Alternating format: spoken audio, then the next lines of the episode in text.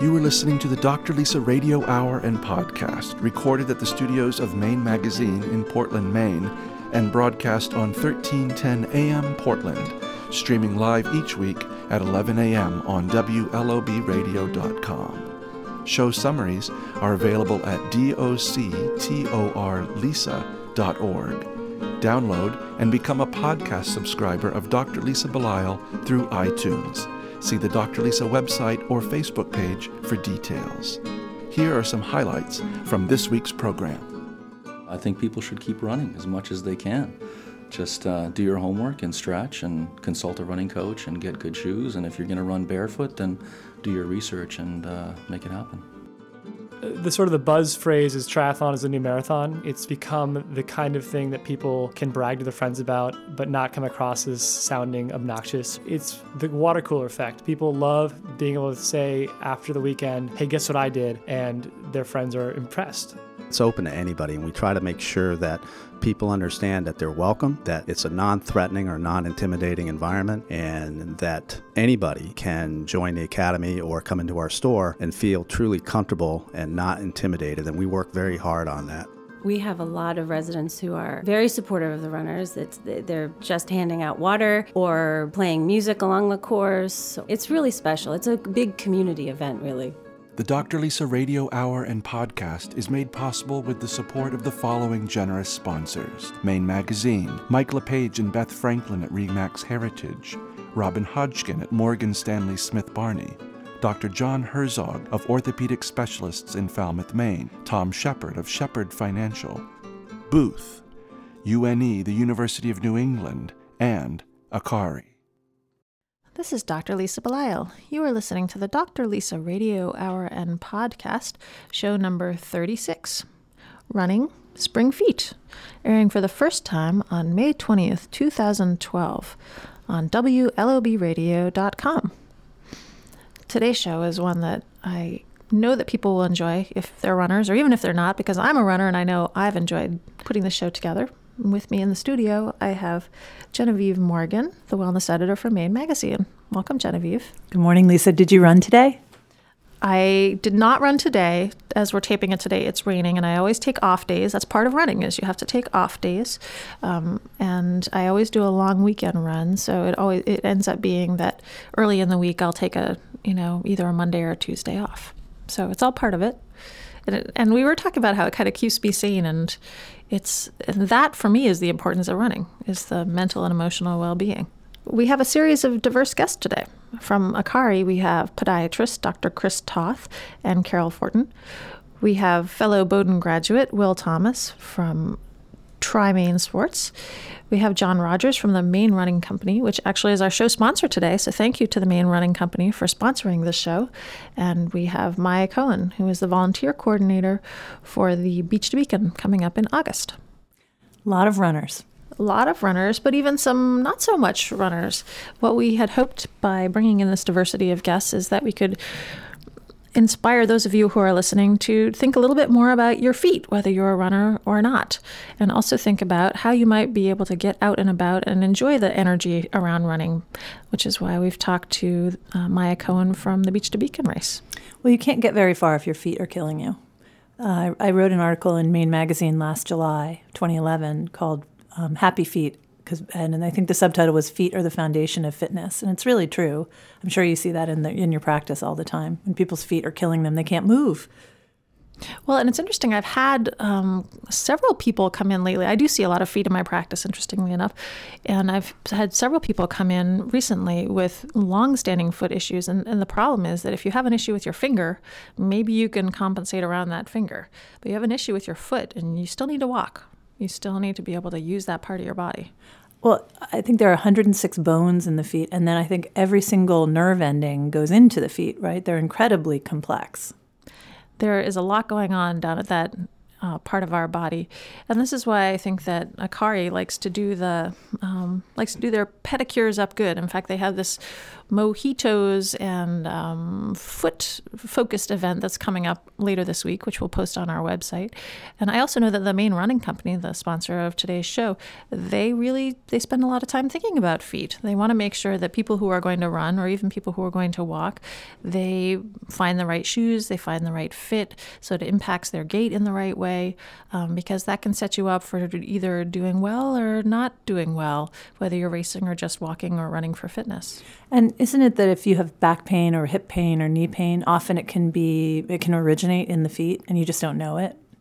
That's absolutely true. And it, when you when we go through medical school, what they teach us is, you know, the the hip bone's connected to the knee bone, you know, and it's it's this funny little thing that you think about, but there's always an upstream and a downstream. So if you're having issues that are upstream at your knee or at your hip or at your back or even at your neck, it could be that you're having some sort of gait disturbance that starts way down low. Um, so it's there's mechanical reasons for dealing with your feet. There's, as we'll talk to the people from Akari, there's sort of cosmetic reasons for dealing with your feet. We'll talk to the people who are involved with running. There's joyful reasons for keeping your feet in tune. Um, and I think all of these are reasons to listen to today's show and get some inspiration and insight. And for those of you, by the way, who have never been to Akari, if you're looking for a fun um, I went to Akari right before Mother's Day, and it was a it was a really fun place to visit. So if I encourage you to go spend some time there um, on their upcoming event. I think at the event, Dr. Toth is going to be there looking at everybody's feet. So it's a it's a free way to go get your feet checked out. Yes, and there's always a free way to get your feet checked out if you go to the Maine running company because they're always all about gait and proper fit um, and just ways to get us grounded in this world. You're up for the beach to beacon. That's absolutely right. So, we will be speaking to our diverse lineup of guests, and we hope that you will be listening and let us know what you think.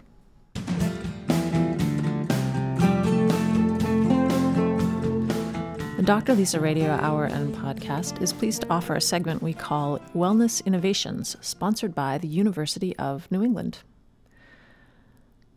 Our wellness innovation associated with running and diet is that new research finds no association between white potato consumption, baked, boiled, or mashed, and obesity, type 2 diabetes, or systemic inflammation.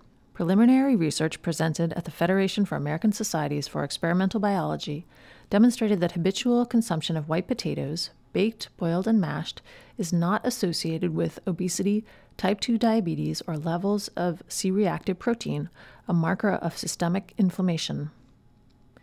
Previous studies examining the association between potato consumption and disease failed to consider demographic factors that could potentially have confounded the relationship, such as age, gender, race, ethnicity, and education. For more information on this wellness innovation, go to doctorlisa.org for more information on the University of New England, go to une.edu.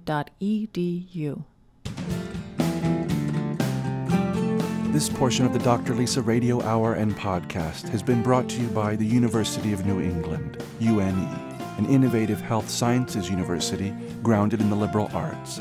UNE is the number one educator of health professionals in Maine. Learn more about the University of New England at une.edu.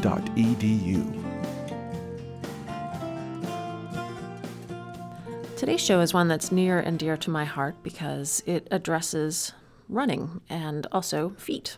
I know that feet are very important to me because as a runner, I use them all the time. I think feet are important to most people. Even if you're not a runner, you use them all the time. So we're happy today to have in studio with us Dr. Christopher Toth, who is a podiatrist and obviously your practice, Dr. Toth, is on feet. So yes. I think you think that feet are pretty important. I do. Yes. And we also have Carol Fortin, who is a nail technician. And Carol, you also spend some time down around the, the bottom of the body at the feet. Absolutely, yes. Dr. Toth, I've, I've looked over your resume and it's very impressive. You have science and business degrees from McGill. Um, you got your medical education at Temple, internship and residency at Cornell and Mount Sinai. Um, and then you went on and did additional work. You're you have a lot of education. Thank you. Is this typical of a podiatrist? Um, not really. Um, most podiatrists do four years of podiatry school and then they choose to go on for residency. I felt that uh, I wanted to travel a lot um, in this country and internationally, and so the opportunities are much better if you have more training. So I kind of wanted to do something very narrowly focused, um, as focused as I could. So that's why I chose to go on and do, do more education. So, what is your narrow focus? Tell me.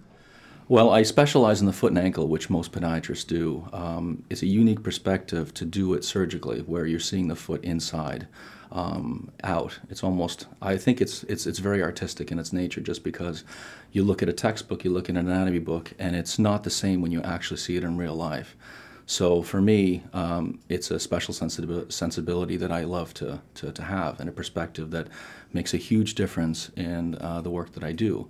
As far as even basic stuff like choosing shoes, um, working with uh, people that have balance problems, uh, the unique perspective you get from the surgical education is, is something that is, uh, that is unique, I feel.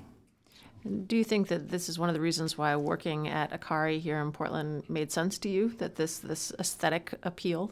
Um, yeah, I think that has a lot to do with it. The other thing that has to do with it is that there uh, are things um, uh, about the foot and ankle that are common, that are painful, that people have, um, that are traditionally treated by surgery and traditionally treated by medical uh, means using pills that I'm able to do at Akari um, that are different and that are um, not uh, invasive and that work very well. So I feel that it's an alternative approach um, that I think people will find appealing.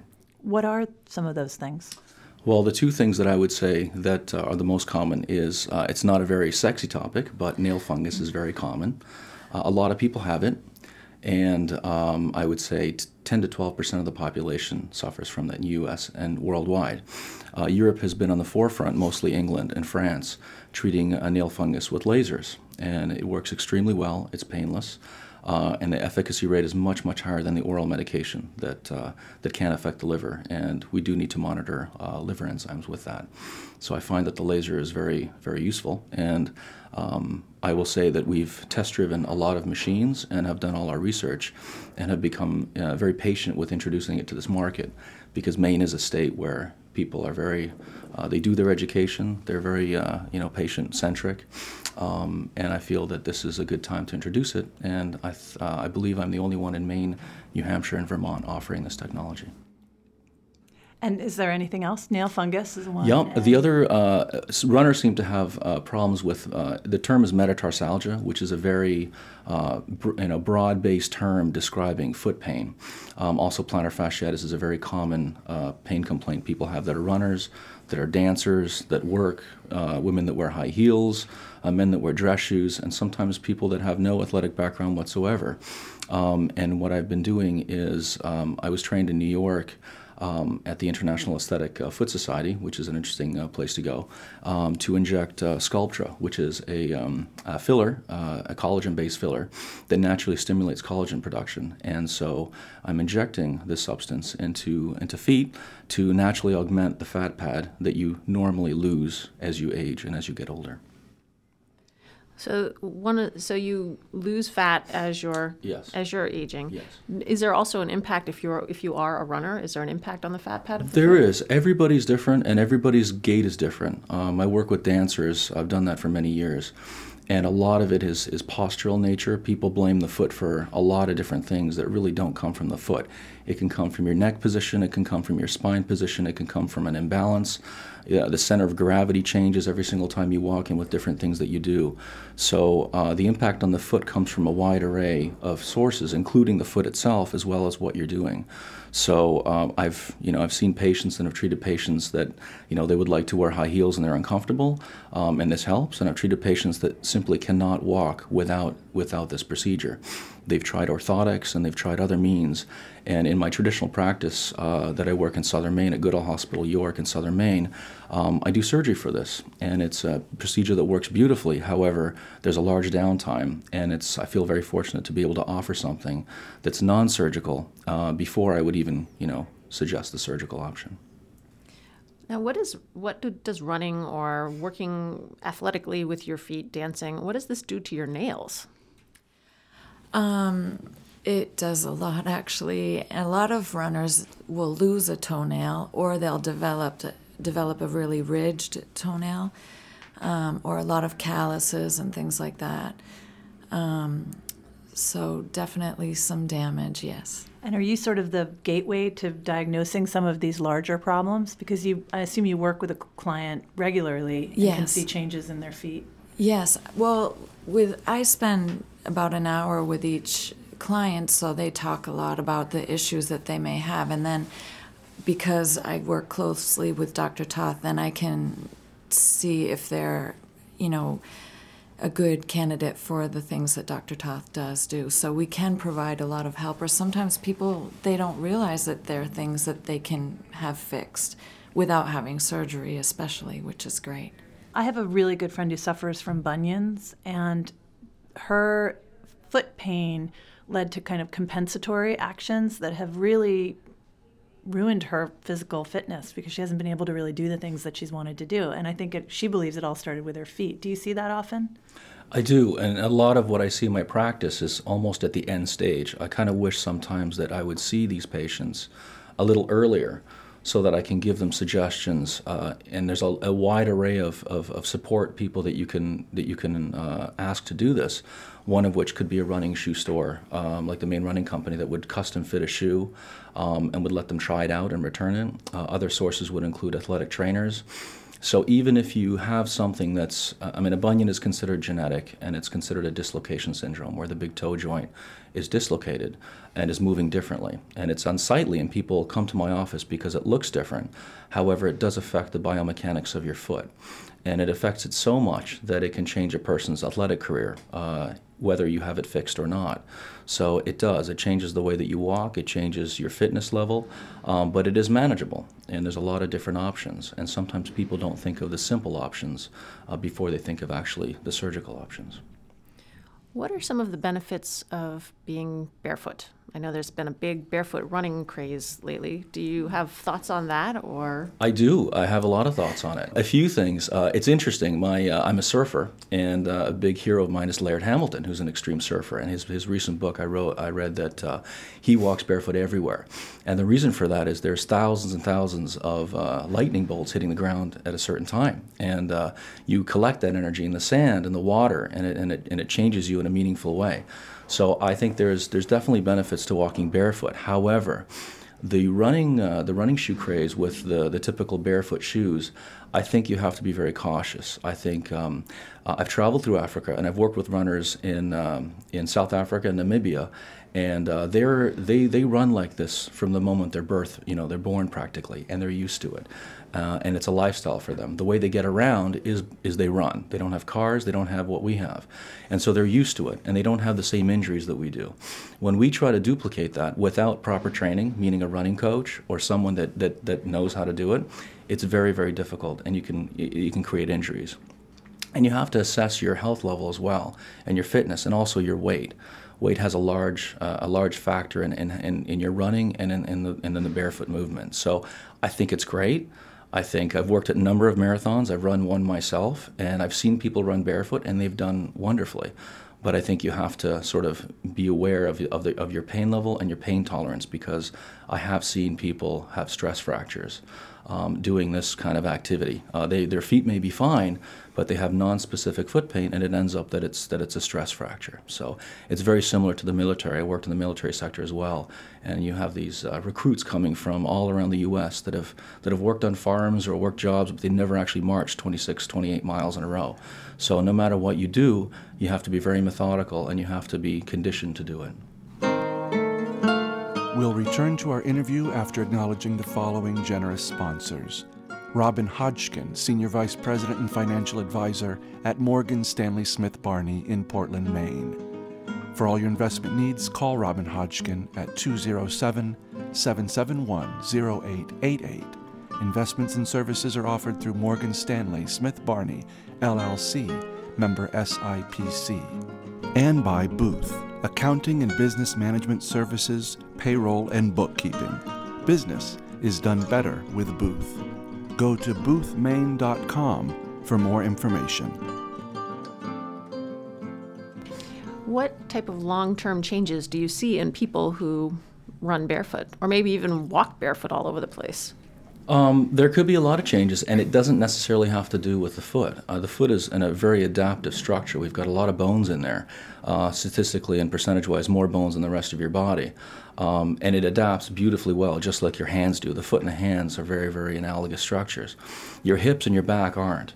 So, a lot of what happens is with respect to your feet and the center of gravity. So, when you walk, um, you have to be very cognizant on how you do it. And if you're going to make the commitment to do the barefoot uh, thing, like I said, it's it's not a bad idea to go see a running coach. That's the first thing that I would recommend. Uh, these these coaches, that's that's their profession. That's what they do, and they're very good at it. So they can analyze you. They can put you on a treadmill. Uh, but as far as long-term effects, I honestly don't think it's been going on long enough. I think it's been going on maybe four or five years. It's been kind of an exotic thing that I saw people do in marathons back in 97, 95 but I think we're going to start noticing changes, uh, and I honestly can't predict uh, what they would be yet. I have I have seen some people with stress fractures, but I wouldn't say it's to the point where I would warn people from doing it. Um, you know. Well, and I would think that if you take some attention to pay some attention to the ground that you're starting to barefoot run on, I've I've heard a lot of advice to start in sand or grass for instance, not the pavement. right. I do agree with that. Um, the other, but the problem with running on sand and grass is when you try to do the front foot forward first and then the heel to follow, what happens is your heel sinks into the grass and it sinks into the sand more than it would if you were wearing shoes on pavement, and your Achilles can take a, a pretty severe beating. And so what I'm seeing is if there's if there's one injury that I'm seeing the most, it's Achilles tendonitis from this, because people don't quite understand that they have to they have to condition themselves and stretch. So a lot of runners do yoga, a lot of surfers do yoga. I do recommend yoga to to people that would do this, or even just a really good stress you know stretching regimen. Dr. Toth, I understand that there is an upcoming event at Akari that um, will be open to the public. Yeah, thank you. Uh, we have uh, on May the 23rd, it's a Wednesday from 6 o'clock till, how long does it um, Seven thirty, eight o'clock. Yes. Yeah, we'll be there as long as people people are there. And mm-hmm. what we're doing is we're doing an open house on the services that we provide at Akari um, with respect to the foot and ankle. So I'll be there doing consults. I'm happy to talk to anybody with any questions. There's going to be. Uh, We're doing um, free mini pedicures and um, reflexology on the feet and um, sunless tanning on the legs. So all focused from the knee on down and serving mojitos and trying to provide sort of a fun, lighthearted way to address um, issues on the feet. Um, how can people find out more about Akari and the work that you're that you, Carol, are doing at Akari, and you, Dr. Toth, are doing at Akari? Um, you could give us a call. Um, the number is 772 9060. Um, you can go online, also akaribeauty.com. Um, but yeah, come in for a consult. Uh, consults with Dr. Toth are free. Yep, I'm happy to talk um, to anybody and give any information or advice that they want to mm-hmm. they want to have addressed. And do you have any parting words of wisdom for people about their spring feet or their their running feet? Dr. Yes, Toth? I think people should keep running as much as they can. Just uh, do your homework and stretch and consult a running coach and get good shoes. And if you're going to run barefoot, then do your research and uh, make it happen. Well, we appreciate your bringing your expertise into the studio. My um, pleasure. Thank you. Thank you for having us. A chronic ache, sleepless nights, a feeling of something being not quite right.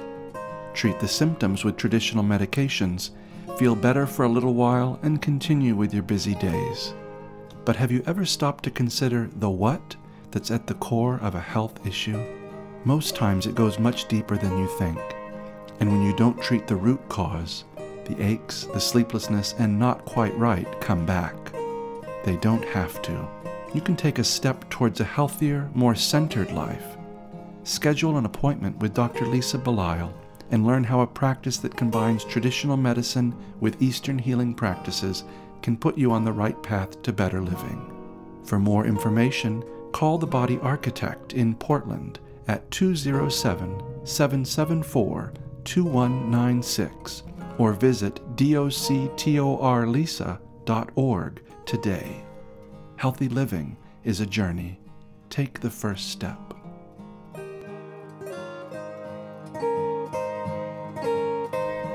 When you think about spring feet and running, sometimes you think about triathlons. So, who better to have in the studio with us today but Will Thomas, who happens to be a 2003 graduate of Bowdoin College, experienced triathlete, triathlete and race director with years working to promote endurance athletics in northern New England, who in March of 2006 established TriMaine Productions.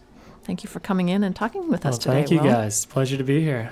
Well, we I know that one of the reasons we were interested in having you in is that you were actually featured in the Bowdoin magazine, yeah, doing your thing. I know it was pretty unexpected, but um, you know, I'm very sort of humbled by it and thankful, and it was cool to kind of see how Bowdoin has be, sort of embraced that entrepreneurial and uh, endurance sports, that whole kind of category. And uh, one of my good friends, Matt O'Donnell, who is the associate editor there, is has become a transformed triathlete. He was formerly not an athlete, and he did the polar bear try at Bowdoin, and has since sort of transform his his whole you know experience around sports, and uh, it's been pretty cool to watch. So I think he was the one who kind of came up with the idea for the magazine and article, and it's been very cool. so, what is it about triathlons that seems to be so well? You use the word transformative. What what is it? Why are people gravitating towards triathlons? triathlon uh, the sort of the buzz phrase is triathlon is a new marathon it's become the kind of thing that people can brag to their friends about but not come across as sounding obnoxious or you know uh, over the top. It's it's the water cooler effect. People love being able to say after the weekend hey guess what i did? And their friends are impressed. And that's what triathlon ha- has become in the marketplace. Uh, it's very uh, attainable for a lot of people in a way that other types of events aren't. And it's very much driven by community, which I think is probably the most powerful part of the triathlon experience. People love doing this stuff together. They love training together. They love building new networks of friends and um, encouraging their family to do it with them. So a lot of triathlons are built around family and community, and that is becoming the really the driver of the growth, in my opinion. So, um, unlike you know some of the other endurance sports out there, eh, triathlon has a feel good component to it, and it really is about getting to that finish line more than what your time is and what your you know what your uh, personal best is. It's really about accomplishment and sharing and celebrating that accomplishment with friends and family. So um, that to me is the sort of the real uh, excitement behind the sport. What was it about triathlons that drew you as an individual to create this company to work with Bowdoin? I mean, tell tell us about your personal story. Yeah, it started when I was 16, so a long time ago. and it was a challenge from one of my family members who had been doing them for a couple of years and said, Hey, you know, I bet you can't do this. And of course, I'm not going to back down as a 16 year old, right? So uh, I signed up for a race having absolutely no idea what I was doing, like most people. And but back then there were probably a dozen races in all of New England. Uh, this is 1996, so I had to borrow a bike. No one had wetsuits back then. Uh, basically, did the whole thing in a speedo and nearly killed myself. Uh, it was it was pretty uh, embarrassing and ridiculous, but uh, got the bug then and just started racing as much as I could. I, I think it was one of those, you know, I won my age group because I was 16 and there was no one else in it, and I realized, hey, wait a second, I could win all my age group at every race if I just keep showing up. so that got me hooked, and then I started doing it more and more. And by the time I got to Bowdoin, I had done, you know, probably 20 at that point, and uh, it was really a passion in my summers. And I swam at Bowdoin, and I had a lot of friends who were really athletic and into that kind of stuff, and but no one really knew how to do triathlon or where to do them or uh, you know how to prepare for one. And I decided, well, you know, instead of having people ask me all these questions and trying to give them advice and tell them where to go, I might as well just bring a triathlon here so they can experience it at the college. And that was sort of the the motivation behind the polar bear try, and that was 10 years ago. So. We'll return to our interview after acknowledging the following generous sponsors Akari, an urban sanctuary of beauty, wellness, and style located on Middle Street in Portland, Maine's Old Port. Follow them on Facebook and learn more about their new boutique and Medispa at akaribeauty.com. And by Dr. John Herzog of Orthopedic Specialists in Falmouth, Maine, makers of Dr. John's Brainola cereal. Find them on the web at orthopedicspecialistsme.com. One of the things that I find interesting about triathlons is this notion of people having to dig deep. That when you're in the middle of a race that, that has that much diversity and endurance, you have to dig deep. What is what happens? What do you when you're running that race? What happens? Yeah, that's a really good question because it is an individual pursuit and you're out there by yourself and it, it really is up to you to complete it. Talking to other people in my own experience, it really isn't an individual pursuit because it takes all those people who have helped you along the way to get you through that moment. And so when I talk about the community of triathlon, you really are relying on your friends and family inside of you at that moment to help you overcome that pain, that discomfort, that sense of dread or impossibility. And so, if you don't have that kind of support mechanism around you um, in your training and in your and in your racing, it's very hard to overcome that. But it is different for each person. That moment of of I don't think I can do this and that doubt and and really that's the essence of the sport. You know, if you can overcome that you learn an incredible amount about yourself, and it trans translates into confidence and and excitement and a sense of accomplishment that that will percolate into the rest of your life. And it's a really it's a really spectacular thing to watch.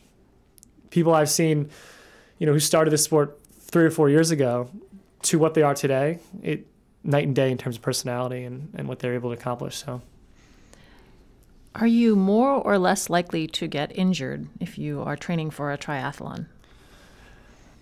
Than, well, than say if you're training for a marathon. Yeah, I, generally, if everything was even, triathlon is probably better in terms of the wear and tear on your body. I mean, if you're clearly that that means if you know how to swim, right, and if you're swimming the right way, uh, if you know how to ride and you know how to run, uh, but the cross training has been shown over and over again to really have a lot of medical benefits. Um, and you're not bashing your legs the way you do when you run uh, a lot of marathons. That being said, you know, people get injured doing anything. So it's, you know, it's hard to say if it is or isn't more risky. People on their bikes, you know, there's a lot of risk being on a bike and more than being on, you know, just running. So, um, but in general, triathletes tend to have sort of the healthier balance, I think, and and in, in terms of how they take their work and family and and incorporate their training into that, I've seen that triathletes tend to be a little bit more kind of uh, balanced in that way. Um, it's not just I have to do this every day. No, that that's all be all end all. There's definitely some flexibility that comes with the idea of having to do all these different sports. So, tell us about the Polar Bear Triathlon. The Polar Bear Triathlon is uh, one of my favorite races um, of the year because the college really gets excited about it, and we have this huge influx of students who come out and volunteer. Uh, you got football players, you have hockey players, you've got women's volleyball team, the whole swim team. I mean, lots and lots of students come out in, a way that they otherwise really don't participate in a lot of community events. At least when I was there, that was the experience I had. Um, so you have a really neat confluence of the community members, the triathletes, the college, the the teams, and uh, it's sort of a celebration of, of spring and, and athleticism and Brunswick and Bowdoin and, and a lot of things that I think are just phenomenal.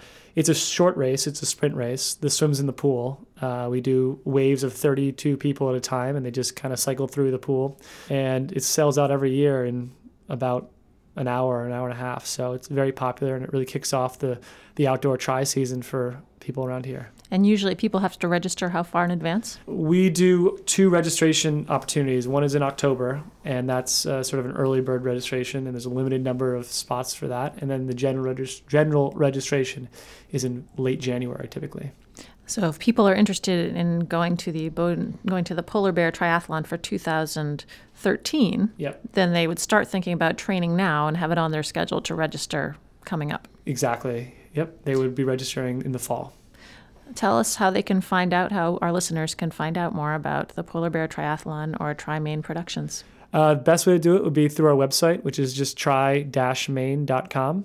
Uh, we have lots of information there about all kinds of races uh, everything from triathlons to obstacle running to 5Ks to you know everything you can imagine. So uh, check out the website. We've got contact information there. Feel free to email me directly. And I love talking about this stuff. It's it's my passion. So uh, the more I can encourage people, uh, the better it is for everybody. So. Well, thank you for joining us today, Will. It's been great to talk to you, Will Thomas from Tri-Maine Productions. Awesome. Thank you. As part of our Spring Feet running show, we have in studio with us today John Rogers, who is the owner of the Maine Running Company, a very well known, long time running store here in the Portland area. And actually, you have a store up in Brunswick as well. Yes, that's correct. We have two stores. We opened in 2005, opened up the Brunswick store three years ago, and it's it's doing very well. John, I understand that as part of the Maine Running Company, you have recently founded the Maine Running Academy. Can you tell me a little bit about that? Well, actually, the Maine Running Academy evolved out of our training programs, which we started in 2006. And uh, we have a program that we call Reach to Beacon, which um, is really centered around Beach to Beacon, the 10K. And um, as the years have gone by, we've evolved it and added more programming. And we now have a Maine Marathon training program.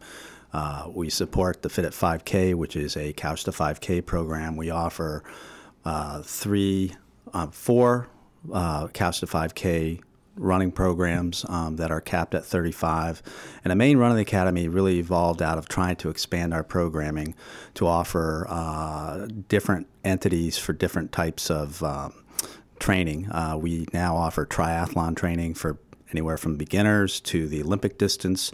Uh, we offer Couch to 5K. We offer the Maine marathon, half marathon training, which is beginning the uh, the Sunday after Memorial Day, and we also offer fall and uh, winter training. We actually have uh, a winter training group called the Winter Warriors Training Group. Uh, recently, we um, have outsourced our training academy uh, to a company called the Sustainable Athlete, which is owned and operated by Denise Good and Doug Welland. They're both level two triathlon coaches, but they're very approachable, they're very inclusive, and um, they're very easy to work with. And one of the things that we've started to do is to cap our programming so that we have more one on one coaching um, attention to the people that participate or take part in our training programs. Um, we're now offering core training um, as well as TRX training. Um, we have what we refer to as a community room, uh, which we are thinking about expanding. Um, and that room allows us to also house uh, spin training groups in the winter. We roughly have five training classes in the winter, and it's capped at 20, but it gets a multiple usage out of it in terms of the community. It's also offered up for meetings, for lectures, um, and for just the general public if they want to use it if it's available we offer it to the running community the Maine running academy is is a good way for people that have that really want to evolve their training or whether they're a beginner or an intermediate training trainer or somebody that's advanced they can come to the running running academy and um, evolve and improve and reach their goals I love that idea of the sustainable athlete. Running is available to anyone who just wants to get out their door, but it's sometimes intimidating for people who don't run all the time. So, what about people who just want to get started running or run intermittently? Well, one of the things that we recognize uh, in our store is our core customer is really somebody that um, may be a walker. It may be somebody that's only running two or three times a week. And our biggest philosophy that we've that we have, uh, it's really our core values. Is anything that we do with our company or our store, we we have these three values, which is approachability, inclusivity, and community, and that is really the foundation and the cornerstone of Maine Running Comp, main run of the company and main run of the academy is that it's open to anybody and we try to make sure that people understand that they're welcome that it's a non-threatening or non-intimidating environment and that uh, anybody can join the academy or come into our store and feel truly comfortable and not intimidated. And we work very hard on that from our employees to our instructors to even the products that we select and merchandise within our store. This segment of the Dr. Lisa Radio Hour and Podcast is brought to you by the following generous sponsors Mike LePage and Beth Franklin of Remax Heritage in Yarmouth, Maine. Honesty and integrity can take you home. With Remax Heritage, it's your move.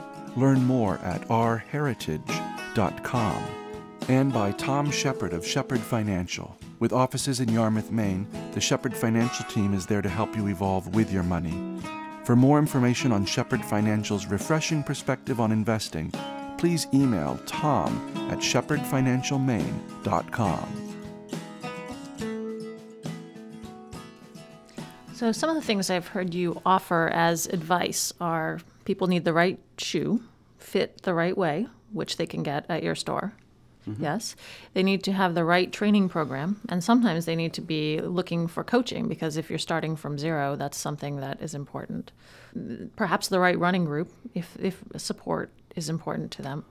What are some other things that you can offer as suggestions to either first time or ongoing runners?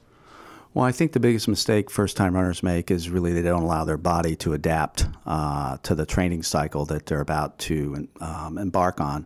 I think what we do is we make sure that we understand what the goals are, and then we try to fit that runner who is coming in, and whether it's somebody from um, a zero base or somebody that's running two times a week to somebody that's running five times a week, we find out what their goals are, and then we try to adapt that training program around their goals. And that's one of the reasons that we have, for example, in our Couch to 5K uh, group, we have a race that they're pointing towards because that person, their their real goal is just to finish the 5K.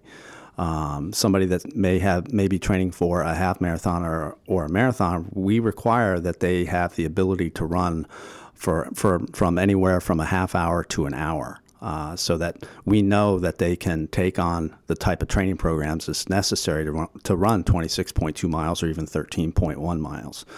So, in terms of footwear and how we fit people, one of the things I always stress is that we're in the product knowledge transfer business. We're not in the in the business of just selling footwear. It's our job to be educated and know what's going on within the footwear industry so that we can transfer that knowledge to our customers. And that's really the type of service that we're that our customers are paying for. Um, is the fact that we have 10 full-time employees. Most of them have been with us from anywhere from two to three years, and that we will pay our employees more because we want them to retain the knowledge that's going to be necessary to transfer to our customers to get them into the right footwear. You brought up the book Born to Run, which uh, was a national bestseller last year. And one of the things that struck me about that book was that we're all meant to run and that running can be re- a joyful experience. I mean, a lot of people go out and kind of grind away. Have you seen anything at the Maine running company that sh- shows you that pe- once people start running, there is something that takes over, a kind of emotional. If they get if they if it, if it's something that they start to do regularly, there's a a, a buoyancy or something, a, an emotional lift that comes with starting a running regime. In terms of running, I mean, it can become addictive, just like anything. Uh, you know, endorphins or that emotional stage of being able to complete a goal that or an objective that somebody has can be very emotional. Um, for example, we also do a lot of uh, cause related training groups um, that are centered around cancer, the Maine Cancer Foundation, uh, Tri for a Cure. Uh, the Mother's Day Sea Dogs Race, which is also a cause related event, um, to uh, other events out there, um, no matter what it is. And that emotional connection to that cause uh, can be very, very emotional for most of the participants um, in that event. So, yeah, it can be very emotional, and um, it depends on the level of, of each um, individual in terms of how far they want to take their training. But as you know, endorphins can get released, and people can have what we refer to as a runner's high, where there's nothing better than when you're out there on a whatever distance it is that you're out there for your long run and you're just floating along feeling wonderful. So yeah, it can be addictive, and and the release of of that runner's high uh, can can really relate to anybody at any distance. John, do you have any special events coming up this summer that you'd like to let our listeners know about? I think I think the summer is at the height of our running season. Uh, we're involved in a number of races and have been since we've opened. We, are a big believer. We're a big believer in um, community outreach. We're a big believer in giving back to the community. Um, we give in excess of anywhere from fifty to seventy-five thousand dollars a year to cancer-related events. Um, we have Tri for a Cure, which comes up in uh, June. We have the Fit at 5K, which is at the end of June. Uh, obviously, Beach to Beacon is probably the showcase race of the summer. Uh, we have the Maine Marathon, um, the Maine Half Marathon, which is actually uh, growing faster than the marathon. Um, so there are a number of great events. We also offer what we refer to as the weekly Back Cove series, um, which is every Wednesday night at 6 p.m. beginning May 23rd, and it will go 15 weeks uh, through September 5th, with the exception of July 4th, which is on a Wednesday. And this year we're we're going to have to charge a $20 donation but all those proceeds go to Portland Trails. And one of the reasons that we've had to do that versus offering it free is that we used to ask people to donate, and our participation has increased dramatically, but our donations have gone down. So we want to make sure that people are reinvesting in our trail system, which is one of the major reasons that Portland, Maine is always noted as one of the fittest communities in the country. So, number of events coming up this summer. Um, and uh, we're excited about being involved in, in most of them. One excuse people give for not running or not getting back to running is injury. So, how would you prevent injury from running or come back from an injury? Injuries are often a result of overuse because people tend to want to do more because they think their improvement is going to be a result of that, when actually what they should be doing is adapting moderately um, we always use the philosophy, for example, when we have our beginners start out, we start them out on a walk to run program, which um, uh, helps them prevent from getting injured. And we start them out with walking four minutes, running one minute. And we do that for two weeks. Then we take another minute. So it's two, three. Then we do another minute a week later, and it's three, two, and four, one. Some people don't get beyond the running four minutes and walking one minute stage, but that's all right uh, because they're enjoying the sport and activity and they're getting fit and healthy. But our main job is to try to uh, communicate to people how to adapt properly, whether it's footwear or whether it's training, to help them not get injured. And for the most part, um, we're very successful at that, whether it's with our footwear or whether it's with our um, training groups. One of the things that I always tell our people is we have a personal fit guarantee, whether it's involved in footwear. We want to make sure that our customers get the right footwear that's going to best protect them from injury, or whether it's our training groups. And we always say, if you're not getting what you expect out of this, we'll give you a refund 100%. Um, if that's the case. And for the most part, I think we've had maybe five to 10 uh, um, refunds over the course of the last six years. John, is there anything else that you'd like our listeners to be aware of with regard to the Maine Running Company or Maine Running Academy? I think the main thing is is that you know um, that the running specialty channel is really unique in terms of what it offers for our customers. We've had growth every year. We don't push for it, but I believe that um, because of the service that we offer our customers, that a strong word of mouth about that service exists, and that um, the Running Specialty Channel is a community based business. And one of the things that we like to emphasize is that we are community. Um, we are not a running specialty chain, we are an independent, community based running specialty store.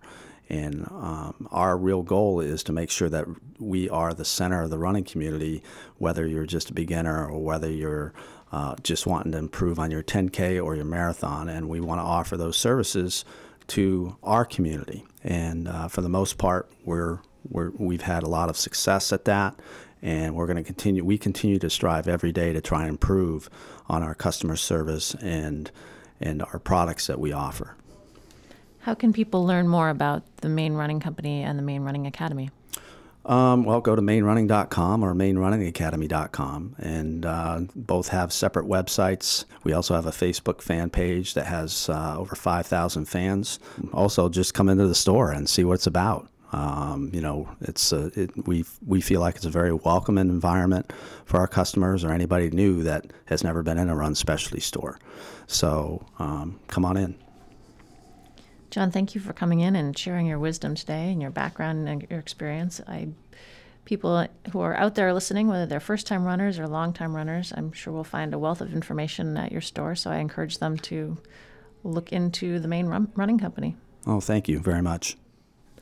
As part of our Spring Feet running show, we have in the studio with us today Maya Cohen, who is the volunteer coordinator for the TD Beach to Beacon 10K race being held in Cape Elizabeth. And this is an annual event. Maya, welcome to the studio. Thank you for having me. And Maya, tell us about the Beach to Beacon race.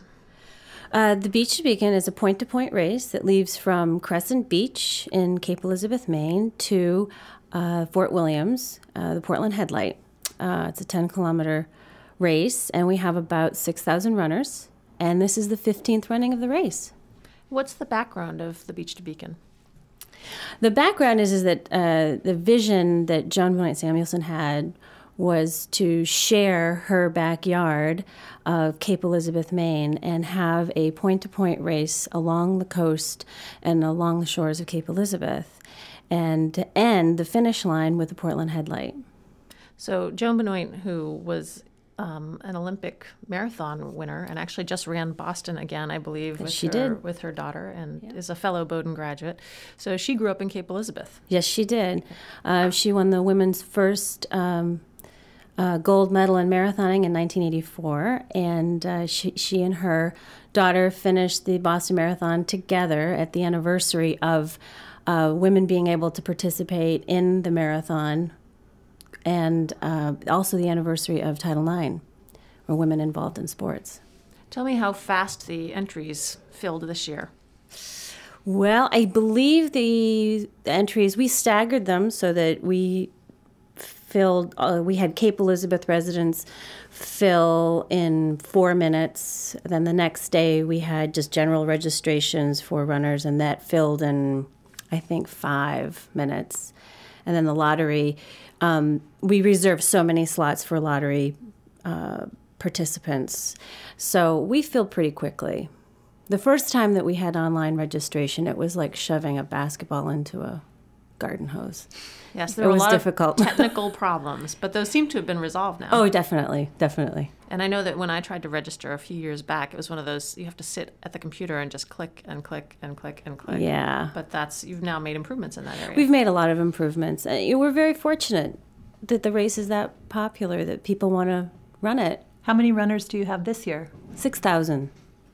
and you still have some slots available for people who want to do charity runs. Yes. Charity fundraising runs. Yes, absolutely.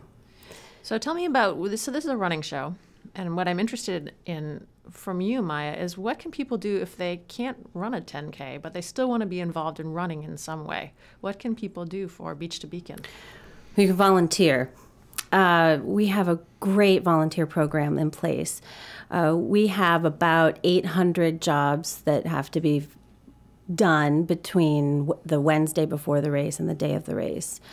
Um, and they range from working with medical professionals or being a medical professional working in our medical tent to helping set up the course, helping in registration. So it's a um, the volunteer piece is really important because without the volunteers, a race of this magnitude is very difficult, if not impossible, to host. And there are a lot of Cape Elizabeth residents that don't necessarily volunteer per se, but they're out on the course and they're providing course support and cheering the runners as they go by. Yes, we have a we have a lot of residents who are um, very supportive of the runners. It's they're just handing out water or playing music along the course, or, you know that kind of thing. It's really special. It's a big community event, really. I've run the Beach to Beacon once. I'm not a huge runner. Um, and the thing that I felt, I'd never run in a race before. I was pretty intimidated about that idea. But it's such a friendly atmosphere. It made me think, wow, I could run races. Everyone's so nice. I always thought it was very competitive, but it felt very family like almost. You know, we joke uh, every year amongst ourselves in the, in the organizing committee that the Beach to Beacon is a lot like a big family reunion for us um, at Thanksgiving. And you know, you spend all this time preparing for a Thanksgiving dinner. Everybody hurries up and eats it, and then you're left with the cleanup. Um, but by and large, everyone has a great time, and that's really what it is. It's it's once a year. You get to meet your other family, your other running family, or your organizing family, and it's really a lot of fun. And the host families that um, that are generous enough to open their homes to our the elite athletes and stay with them. Um, they have they've formed some very special bonds throughout the year, and it, it's a very very special event. So is that another way that people could get involved? People who live in the areas, they could become host families?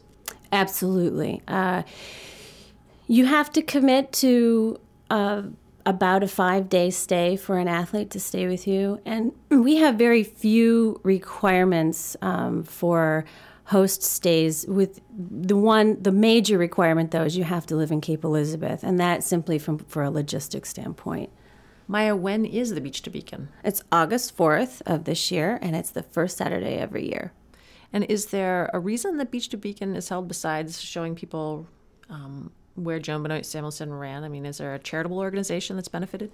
Yes, every year uh, the race selects a uh, charitable organization that shines the light on on children, and this year is the Center for Ch- uh, Grieving Children. So, past recipients of this have been Uh, Riding to the Top, Maine Handicap Skiing, uh, Camp um, uh, Camp Sunshine, um, so a broad variety of broad children's variety of, organizations. of, of children's organizations. Which yeah. I should mention, we've actually had organ- we've actually had representatives from some of these places in our studios. So we we too agree that it's important to be spotlighting these. Maya, how can people find out more about the Beach to Beacon race?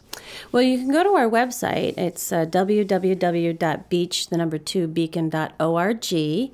Uh, you'll find a lot of information on that particular website that uh, about the race, about past runners, you know, uh, race winners, um, how to volunteer, which is something that I like to have on there. Uh, but it's a great resource of information, and you can read about past beneficiaries as well. Now, the show is airing in May.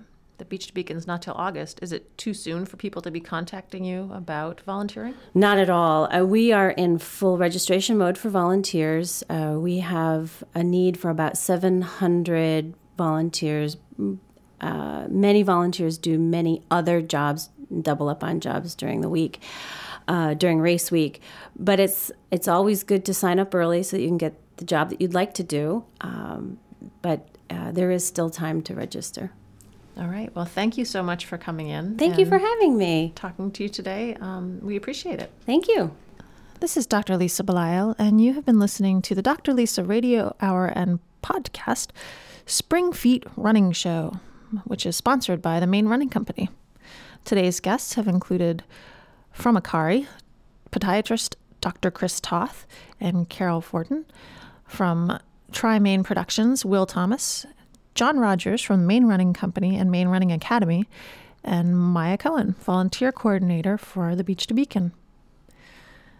We hope our listeners will be inspired to spend some time thinking about those also important um, appendages of theirs, the end of their body, their feet. Spend some time um, maybe getting a little pampered at, at Akari or getting the right running shoes fit, and then getting out there and actually running. Going out for um, a triathlon coming up, go to Beach to Beacon, volunteer. There are lots of different ways to focus on your feet. We know that you'll find them. We know that you will find good information on the Dr. Lisa website for more um, insight and inspiration on our guests, doctor lisa.org. Also, like us on Facebook, follow our posts there, and download all of our past podcasts. There's a wealth of information to be had through the Dr. Lisa Radio Hour on iTunes. This is Dr. Lisa Belisle. Thank you for being part of our world. May you have a bountiful life. The Dr. Lisa Radio Hour and podcast is made possible with the support of the following generous sponsors Maine Magazine, Mike LePage and Beth Franklin at Remax Heritage, Robin Hodgkin at Morgan Stanley Smith Barney, Dr. John Herzog of Orthopedic Specialists in Falmouth, Maine, Tom Shepard of Shepard Financial, Booth, UNE, the University of New England, and Akari.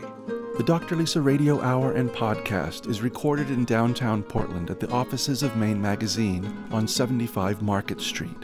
It is produced by Kevin Thomas and Dr. Lisa Belisle. Editorial content produced by Genevieve Morgan. Audio production and original music by John C. McCain. Our assistant producer is Jane Pate. For more information on our hosts, production team, Maine Magazine, or any of the guests featured here today, visit us at doctorlisa.org and tune in every Sunday at 11 a.m. for the Dr. Lisa Radio Hour on WLOB Portland, Maine, 1310 a.m. or streaming WLOBradio.com. Show summaries are available at doctorlisa.org. Download and become a podcast subscriber of Dr. Lisa Belisle through iTunes. See the Dr. Lisa website or Facebook page for details.